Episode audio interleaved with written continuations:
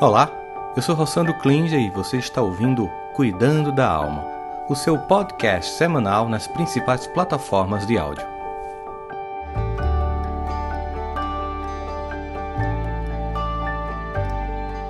Então, muito bom dia, ou muito boa tarde, ou muito boa noite, eu não sei quando você vai escutar esse nosso videocast, podcast Cuidando da Alma. Sejam muito bem-vindos, sejam todas vocês muito bem-vindas, é uma alegria a gente estar tá aqui para quem está ao vivo, né? Nesse domingo de manhã, nós somos aqui no dia 30 de janeiro de 2022, domingo de manhã, 10 da manhã. Não sei como é que está o clima na sua cidade, no seu país, enfim, mas é uma alegria a gente estar tá junto aqui. Sempre me sinto aconchegado com a companhia de todos vocês. É uma alegria a gente poder contar com isso. Ali fico tomando café, preparando café, pensando no que vou falar, já sabendo o que vocês estão esperando. E é sempre um encontro muito feliz para mim, que me deixa muito energizado para o domingo. E hoje nós vamos para o nosso 41 episódio do Cuidando da Alma. Tá vendo aí? 41 episódios. Que legal, gente. Para mim é um desafio, sabe por quê? Porque eu sou indisciplinado. Né? Eu tenho uma certa indisciplina, então fazer uma coisa de forma consistente sempre para mim é um desafio.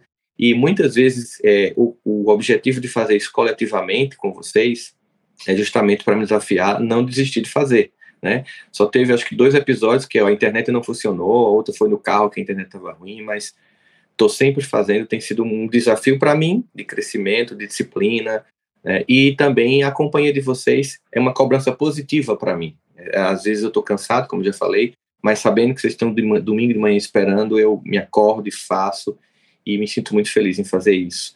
E o tema de hoje é um tema que a gente vai tratar de como ultrapassar as tempestades da vida. E olha, elas não são poucas, né? Então é importante que a gente pense sobre isso, que a gente percebe muito bem é que em momentos de incerteza, medo e outras palavras, eles não conseguem hoje descrever o que, que a gente está sentindo. Bom, gente, nesses últimos dois anos, estamos enfrentando tantos desafios que nossos recursos emocionais eles começam a se esgotar, eles ficam no limite. E a nossa luta diária tem sido manter um mínimo de equilíbrio emocional. É, é como se a gente chegasse assim: hoje eu consegui não surtar, que bom, parabéns para mim, hoje eu consegui não, sur não surtar. Mas a grande pergunta tem sido: o que, que vem depois? O que, que vem a seguir? Sem resposta que a gente está vendo aqui, a gente não tem muita certeza. Estamos numa sociedade em que o nível de incerteza está muito alto, não só por causa da pandemia ou por causa dos conflitos políticos de sempre, não, é porque o aceleramento histórico, as transformações sociais estão tão intensas que o nível de incerteza, a, a sociedade está tão volátil que é cada vez mais difícil. Isso provoca, obviamente, uma tomada de ansiedade por todos nós, individualmente ou coletivamente. Então, embora existam algumas circunstâncias reais na nossa vida que estão nos causando preocupações reais, muito concretas, também existem formas de enfrentar as tempestades da existência. E o nosso Cuidando da Alma de hoje, eu quero falar de uma história cheia de simbolismos, de significados, de um potencial psicológico muito profundo e ao mesmo tempo espiritual, que representa um alento em tempos de tanta incerteza, que é a história de Jesus acalmando a tempestade, que é narrada por três evangelistas, quando os discípulos estão naquele barco e começam a temer a tempestade que começa a inundar o barco, e acordam ele e ele acalma a tempestade. Esse é o nosso tema de hoje. Mas antes da gente seguir, eu queria que você considerasse, quem está aí vendo pelo YouTube, ou quem está no Instagram, no Facebook também, se inscrever no canal do YouTube, porque fica lá depois, também fica no Face, para que vocês possam assistir, encaminhar para as pessoas da família. Curta o vídeo, compartilhem, comentem. Queria que vocês comentassem aqui no chat as, as, tempestades que vocês já enfrentaram. Sabe por que eu gosto que vocês comentem essas coisas? Porque vocês vão ver o comentário dos outros. E é importante vocês comentarem as tempestades mais recentes que vocês passaram, ou estão passando, porque vocês vão perceber como tem dores que são comuns e como as pessoas enfrentam certas circunstâncias. E isso nos fortalece muito no sentido de ver a nossa humanidade no processo. Então, por favor, curte, compartilha. E claro, não podia começar sem falar do apoio de quem aqui está junto conosco, que é a Educa 21. Então, você que está no YouTube está vendo aí o número do WhatsApp da Educa 21, que é 011 93906 5464. Vou repetir, 011 São Paulo, 93906 5464. Se você quer que a gente esteja na sua escola, aqui está a coleção. Estamos já treinando as escolas que vão fazer parte da Educa 21 em todo o país. Mas se você quiser entrar em contato conosco para entrar o ano que vem, a gente já está fazendo contato com as escolas para que a gente possa chegar junto com a educação parental, que é um, um, conjunto de soluções para a família, não é somente um livro na mochila dos alunos, mas um conjunto de soluções, um ecossistema de soluções. Então, nossa equipe em Sampa está disponível. Entre em contato agora pelo Zap, que a gente vai entrar em contato com sua escola. É um material vendido especificamente para as escolas e as escolas chegam até as famílias. É uma solução de desenvolvimento de competências socioemocionais de um grupo complexo como hoje. Então, seja bem-vindo. Nos siga também no Instagram, seja Educa21 e nas suas redes sociais. Mas vamos que vamos, que estamos aqui hoje para falar desse tema que eu acho que é tão importante para todos nós, Costumeiramente, nós somos inundados, gente, por vários tipos de tempestades diariamente. Isso é uma questão que acho que é um pouco óbvia para cada um de nós. Essas tempestades, horas elas são internas, às vezes muito mais complicadas de nós administrarmos, por mais incrível que pareça, porque tem um grau de inconsciência muito grande nelas, de fortes emoções, de, de, de, de da forma como o passado se impregnou em nossa personalidade e repercute até hoje na forma como nós experimentamos a vida e as circunstâncias dela. Muitas tempestades também são externas, o que nos dá um grau de angústia, porque o controle que nós temos sobre essas variáveis externas são bem menores, que diga, por exemplo, a pandemia, uma crise econômica, ou, ou um conflito aí eminente entre Ucrânia, Estados Unidos e Europa, enfim. Tudo isso, às vezes, às vezes não, muitas vezes mexe conosco, nos dá um nível de tensão muito grande. Então, as intensas ondas de emoção dentro de nós, elas se devem à nossa humanidade. Nós somos humanos e, como humanos, nós reagimos a tudo isso, a tudo que está acontecendo dentro de nós, a tudo que está acontecendo fora de nós. Aliás, quando tem uma tempestade no mar muito gigante, aquelas ondas gigantes e tal, dentro do mar é do mesmo jeito. Então, muitas vezes a tempestade lá fora provoca uma tempestade aqui dentro muito grande, e enquanto as circunstâncias caóticas ao nosso redor estão além do nosso controle, nós temos uma tendência muito grande de processos ansiosos significativos comuns na nossa humanidade. Agora, muitos muitos podem se identificar com as emoções simples é, daqueles pescadores que eram discípulos de Jesus, alguns eram pescadores, e que eles chamaram Jesus para acalmar a tempestade no momento de muita angústia. Então vamos a um evento que para muitos de nós é conhecido, mas vale a pena retomar. O Mar da Galileia não é um mar, na verdade é um grande lago, mas conhecido como Mar da Galileia, conhecido por tempestades repentinas violentas. Então, de repente, você está lá, vem uma tempestade, e muitos dos discípulos de Jesus, eles eram pescadores e pescadores experientes. Então, a nossa tendência é achar que eles estariam preparados, já que eles eram pescadores de um ambiente em que as tempestades repentinas e violentas aconteciam, a sensação nossa ao ler o texto é que pô, eles conseguiriam lidar com aquilo com muita tranquilidade, mas as coisas estavam acontecendo para além do controle. Assim, pelo menos, eles pensavam. E quantas vezes, isso é importante, a gente acredita que, ah, não, eu estou pronto para enfrentar isso aí. Isso aí eu tiro de letra.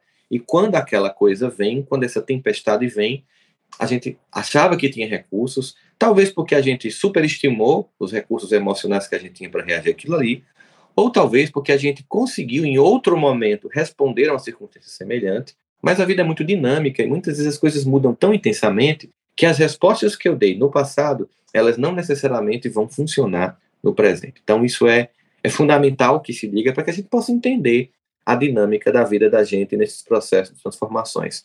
Essa narrativa está em três evangelistas, mas vou pegar aqui um corte que está em Mateus, no capítulo 8, no versículo de 24 a 25. Coloca bem assim: De repente, uma tempestade furiosa veio sobre o lago, de modo que as ondas varreram o barco, mas Jesus estava dormindo.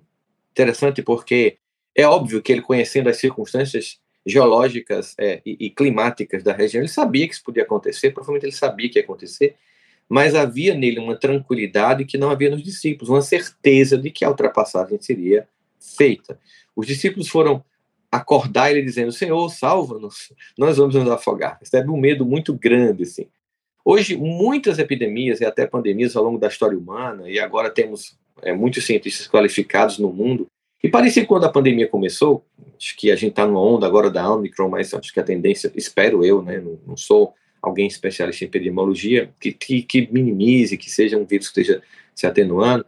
Então, no início, parecia que a gente estava preparado. A gente teve gripe espanhola, gripe, gripe russa, peste negra. Então, a gente tem uma ciência tão avançada que, pô, provavelmente se acontecer, a gente vai tirar de letra. Mas olha como é assim também no coletivo, acontece no individual à medida que a pandemia foi avançando no mundo, a gente começou a ver a fragilidade, e aí a gente começou a ter os mesmos medos dos discípulos ali, experimentando as mesmas sensações, né? A gente começou a, a sentir que aquela, aquela coisa, aquela onda começou a parar sobre nós. Então, quando as coisas acontecem em nossas vidas de forma muito repentina, isso nos revela certas características da nossa alma. Isso nos, nos faz descobrir como está a nossa emoção, como o nosso coração está batendo. Se nós estamos com a fé fortalecida ou enfraquecida, ou temos uma falta dela. Se nós temos uma resiliência significativa, forte, ou se nós estamos precisando construir essa resposta resiliente na vida. Se nossos recursos emocionais estão fartos ou estão em falta, precisando se robustecer. Se a nossa estrutura familiar está bem a ponto de enfrentar, mesmo com o barco balançando as ondas gigantes da vida, ou se a gente está se desestruturando e cada onda que bate derruba um membro da família. O que acontece é que nós somos humanos. Como discípulos, o medo se abate em nossos corações e em muitas pessoas, e talvez no seu, que esteja me assistindo agora, me escutando agora, você esteja pensando nas suas tempestades, nas suas dores, nas suas angústias e em seus enfrentamentos. E é muito natural que assim seja, porque é importante que se diga que essa passagem, com todo o simbolismo que ela tem, não é uma análise histórica de um evento, mas nós precisamos entender que aquele passado é presente, que aquelas angústias humanas vividas pelos, pelos pescadores que estavam ao lado de Jesus e seus discípulos diletos também estão em nós, em nossas vacilações humanas. Então é uma história para hoje, para nossas angústias, para nossos medos deste momento. É uma emoção comum do ser humano. Posso dizer que os discípulos estavam apenas sendo humanos. Todos nós, durante tempestades da vida, sentimos mais profundamente a nossa humanidade, enquanto o medo varre nossa mente e turva nossa alma, porque os nervos ficam assim para flor da pele. Essa é é a grande, é a grande verdade, é que esses eventos têm uma força gigantesca de fazer a gente começar a pensar sobre o, o potencial disso e como isso pode nos assustar, mas aí vem esse símbolo, né? de repente, Jesus acalma a tempestade. Quando a gente lê os evangelistas, a gente pode encontrar essa história em três deles, né? em Mateus e Marcos, em Lucas, todos relatam a mesma história, mas nos dão perspectivas e nuances diferentes sobre o que estava acontecendo, mas todos nos encorajam a, encorajam a imaginar a presença desse que acalma a tempestade em nossas vidas hoje.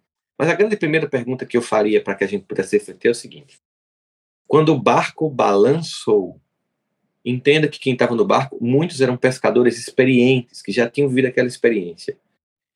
A primeira coisa que eles fizeram, depois que eles perceberam que a tempestade estava fora de controle, é, talvez eles tenham tentado usar os recursos que conheciam, remar, puxar alguma coisa, ancorar em algum lugar e não conseguiam, as ondas estavam grandes, eles buscaram ajuda. Acontece que muitas vezes quem está causando a tempestade somos nós, somos nós mesmos. E a grande questão é como é que eu vou pedir ajuda para o que está na polpa dormindo, é, cansado de tanto que vinha pregando antes? Jesus estava ali numa série de, de pregações daquela boa nova para muita gente. Ele estava cansado, ele era humano, nem sua humanidade descansou. E, e eu, eu vou acordar e vou dizer: vem aqui e me salva de mim mesmo. Às vezes é isso mesmo, às vezes é a humildade de reconhecer eu estou o criador de uma tempestade e eu não dou conta mais da tempestade que eu criei, ou eu estou vivendo uma tempestade e eu não dou conta da tempestade que chega e se abate sobre mim, acorda e me, me ergue, me salva, me socorre. Essa busca, essa resposta é uma resposta que inclui um sentimento de humildade. Eu não estou dando conta. Eu não estou dando conta. Então, por favor, vem aqui, sai da polpa desse barco vem aqui e, e me ajuda. Né? Há um simbolismo muito profundo por trás dessa história de Jesus acalmando a tempestade e deve trazer grande encorajamento para todos nós, sobretudo esperança no enfrentamento das muitas tempestades que a gente tem em nossa vida. Então, quando a gente pensa essa história e começa depois dessa, dessa pregação que Jesus havia feito, ele entra no barco, só para a gente retomar, ele entra no barco com seus discípulos, dizendo uma coisa muito simples, sim, muito clara. Nós vamos para o outro lado do mar da Galileia. Nós vamos chegar lá. Então, enquanto ele atravessava o mar, ocorreu essa tempestade, né? Isso acontecia enquanto ele dormia, os discípulos começaram a ficar assustados. E quando a gente vê aqui em Lucas, Lucas lá no, no capítulo 8, 25, as ondas começaram a balançar, mas aí, quando eles acordam Jesus, há uma pergunta que ecoa em nós hoje em dia, quando as dificuldades se abatem sobre nós. Onde é que está a sua fé? É, por que, que você acha que vai dar errado? Por que você acha que vai naufragar?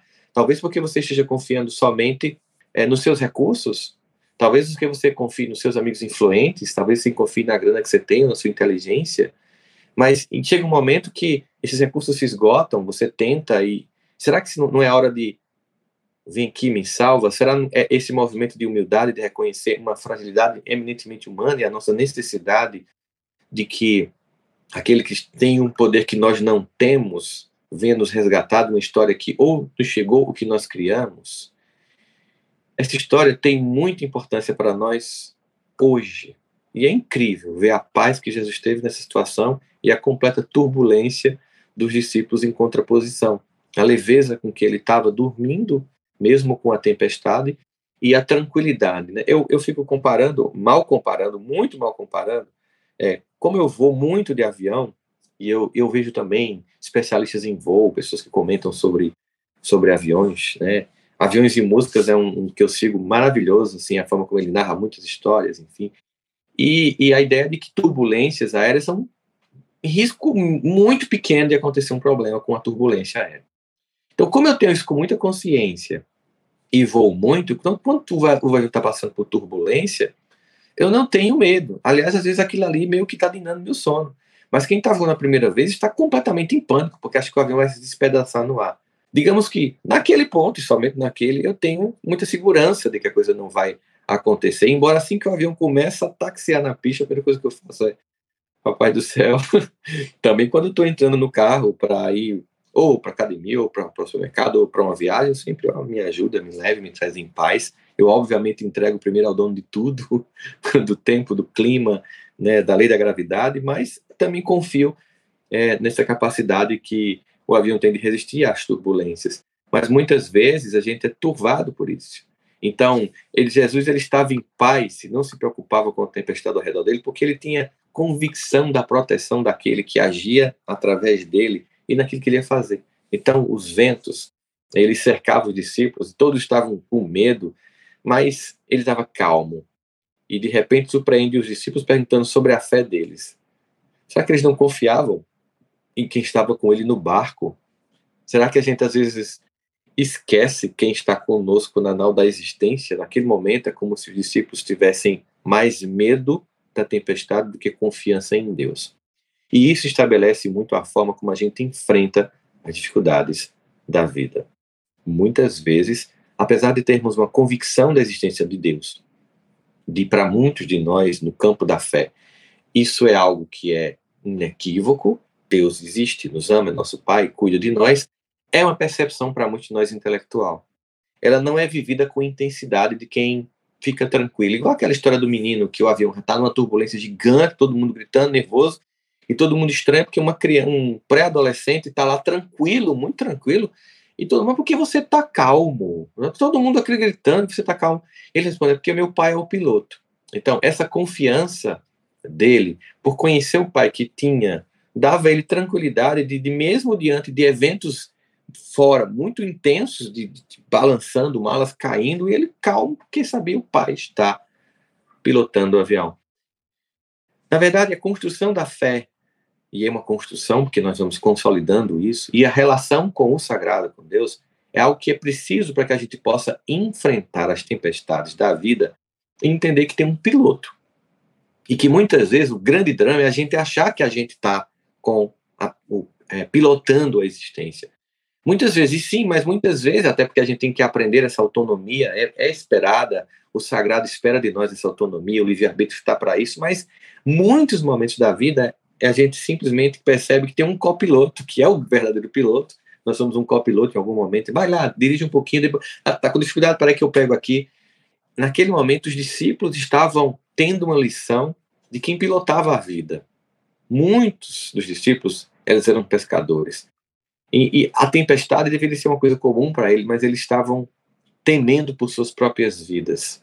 No momento da tempestade, os, os, eles deviam ter percebido, assim, acho que em regra, que Jesus tinha, em outras situações, feito coisas tão incríveis, por que, que não seria, por que, que seria diferente naquele momento? Você veja que quando a gente tem medo, a gente tem um circuito de pânico. Entenda que isso é interessante, veja só como é que isso funciona. Então, os discípulos de Jesus, vamos retomar, estavam com um homem que fazia prodígios. que curava pessoas, que transformava água em vinho. Então, ele, ele fazia coisas incríveis. Então, é claro que ali também aconteceria algo extraordinário. Só que, como eles foram turvados pelo medo, a fé perdeu força e eles ficaram muito mais com medo das circunstâncias do que com certeza. E é interessante porque isso parece um claro ataque de síndrome de pânico. E vamos entender como é que funciona o síndrome do pânico. Existe uma parte do nosso cérebro chamada amígdala cerebral, tamanho de um feijãozinho.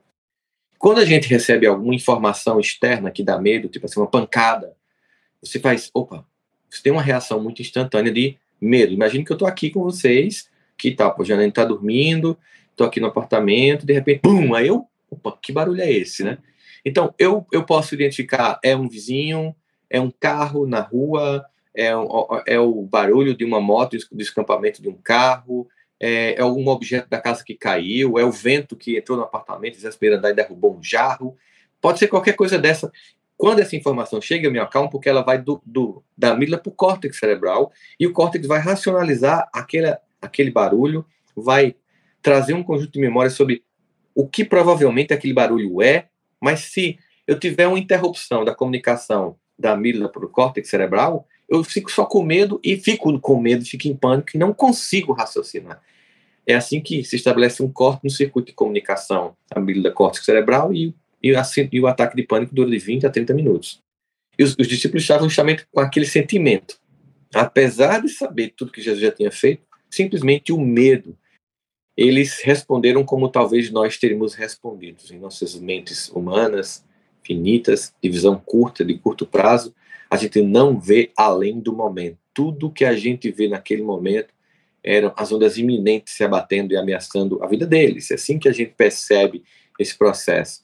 Eles não viram, é, eles, eles não viram o que poderia acontecer no sentido de que nós vamos para o outro lado do, do, do, do Mar da Galileia. Dizer que vai para o outro lado do Mar da Galileia, nós vamos para outra margem, não significa dizer a viagem vai ser tranquila, o mar vai estar calmo, com ventos favoráveis. Significa dizer, nós vamos ultrapassar. As circunstâncias podem ser adversas, muitas vezes porque nós criamos uma diversidade incrível na vida. Então, num primeiro momento, a sensação que a gente tem é que eles acordam Jesus não necessariamente para acalmar a onda, mas para salvá-los. É, é, é, segurança. Eles estavam com medo, simplesmente era esse o movimento que eles faziam eles foram fazer algo que a gente chamaria de. estavam fazendo um trabalho significativo, eles viviam naquela missão linda de levar a boa nova para as pessoas, mas estavam com a visão limitada, essa, essa convivência. É, é muito. É, eu fico pensando assim: eles conviviam com Jesus, eles viam tudo que ele fazia, mesmo assim vacilavam. Então, é tão comum a nossa vacilação, porque quem conviveu com ele vacilava, tinha medo, estando com ele no barco do lado, vendo, tiveram medo, por que, que a gente não vai ter? Mas ao mesmo tempo, por que, que a gente tem que permanecer? Já que a gente sabe que ele está no barco, mas às vezes eu não vejo. Às vezes eu queria uma coisa mais concreta, mas veja, os discípulos estavam vendo e mesmo assim vacilaram. Não é ver que garante a segurança, é a certeza em fé que garante a segurança.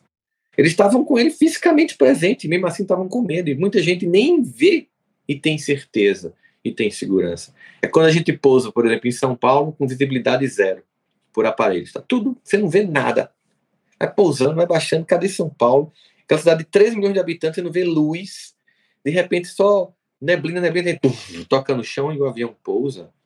Porque ele pousou por instrumentos. O piloto confia que aqueles equipamentos, junto com GPS, localização, altitude da cidade de São Paulo, quase 800 metros de altitude do nível do mar, vai fazer com que o avião consiga pousar e o equipamento todo funcione, eles entregam. Poxa, se a gente, como ser humano, frágil como a gente é, a gente conseguiu fazer que a gente consiga pousar em neblina intensa, então muitas vezes essa entrega é, é que faz com que a gente consiga ultrapassar. Não é que a gente não vai sentir as intempéries, as ondas vão se abater sobre nós, mas há uma confiança de que a gente vai chegar do outro lado. Naquele momento é quando deveríamos nos lembrar da necessária capacidade que a esperança e a fé têm sobre nossa vida. Eu lembro muito, uma vez que eu estava, Janine teve uma pneumonia bilateral rara para a idade dela, era mais ou menos acho, 2017, 2018, e eu viajando muito, E aí, claro, o primeiro movimento da gente é bem humano, né? Vamos procurar os médicos, vamos procurar o hospital, tem plano de saúde e tal, e procurar um, aí não dá resultado, vamos procurar outro. E não, a gente conhece gente que conhece gente, e a gente pode até ir, vamos pegar um avião. E de repente tô embarcando em Congonhas, de muito marcante para mim, quando minha cunhada liga, irmã de Janine, vem porque o médico disse que ela não vai resistir. E eu entrei em pânico. Como assim? Ela não vai resistir? Com pneumonia, uma doença tão, tão possível ser controlada hoje em dia. Aí foi quando eu finalmente olhei para a polpa do barco e disse: acorda e vem me salvar. É, eu, eu, liguei para os médicos, eu liguei para os amigos, tem plano de saúde, foi com ele ao hospital. Eu procurei os, os recursos humanos e esqueci do recurso divino e pedi, não, não, não faz isso, eu não consigo ficar sem ela. E quando, na época não tinha Wi-Fi no avião, então aquela duas horas e 45 minutos de viagem de São Paulo até João Pessoa, angustiante, e quando o pouso está bem, ela conseguiu sair da UTI, é essa, esse recurso sagrado que a gente usa no fim, que é para usar no começo. E a partir daquele dia e outros eventos me fizeram entender que esse é o primeiro recurso, a primeira busca, não que eu não busque os outros, né? Mas eu primeiro é a primeira solicitação é a Deus. É essa ajuda. Que podemos aprender com Cristo que acalma a tempestade. Naquele momento, os discípulos eles escolheram o medo em detrimento da fé. Nós fazemos isso muito hoje em dia. Mas a oportunidade dessa história é a gente fazer um movimento diferente. É cada vez mais escolher a fé em vez do medo. O medo vai estar lá. É que muito medo, pouca fé. Aí a gente vai avançando é, espiritualmente, vai amadurecendo, como a gente vê lá na primeira carta de Paulo aos Coríntios, no capítulo 3, aquela belíssima carta, o texto cristão mais conhecido do mundo, ainda que eu falasse a língua dos homens e dos anjos. Lá no finalzinho ele vai dizendo assim: é, quando eu era criança, eu agia como criança, me vestia como criança, me comportava como criança, mas agora adulto não me convém mais isso. Então, quando eu era criança, era mais medo e pouca fé, e na medida que eu vou ficando adulto, vou conhecendo Deus, vou me relacionando com Ele, vou construindo essa possibilidade, a fé ganha força, o medo diminui. Ele está aqui, ele existe, mas ele não domina o cenário.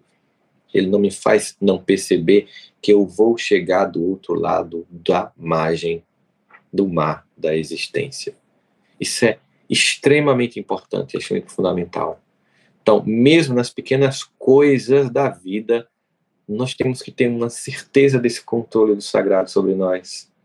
Podemos agir como discípulos em nossa situação, no momento de, em que a gente fica angustiado, nossa fé pode se abalar ficar preocupado, mas sempre houve e sempre haverá momentos em que a gente tem que escolher a fé e não o medo. Há muitas pessoas hoje, incluindo muita gente que eu conheço, achando que o mundo aí está desmoronando, e aquele discurso da desesperança do caos, a quem interessa acreditar que não tem solução? A quem interessa fazer que a gente desista? Chuta o pau da barraca e diga, é, não vai acontecer nada mesmo, desista. Essa busca incessante de construção da possibilidade eh, de ter de perceber que ao longo da nossa trajetória sempre podemos, sempre devemos responder a tudo que nos acontece.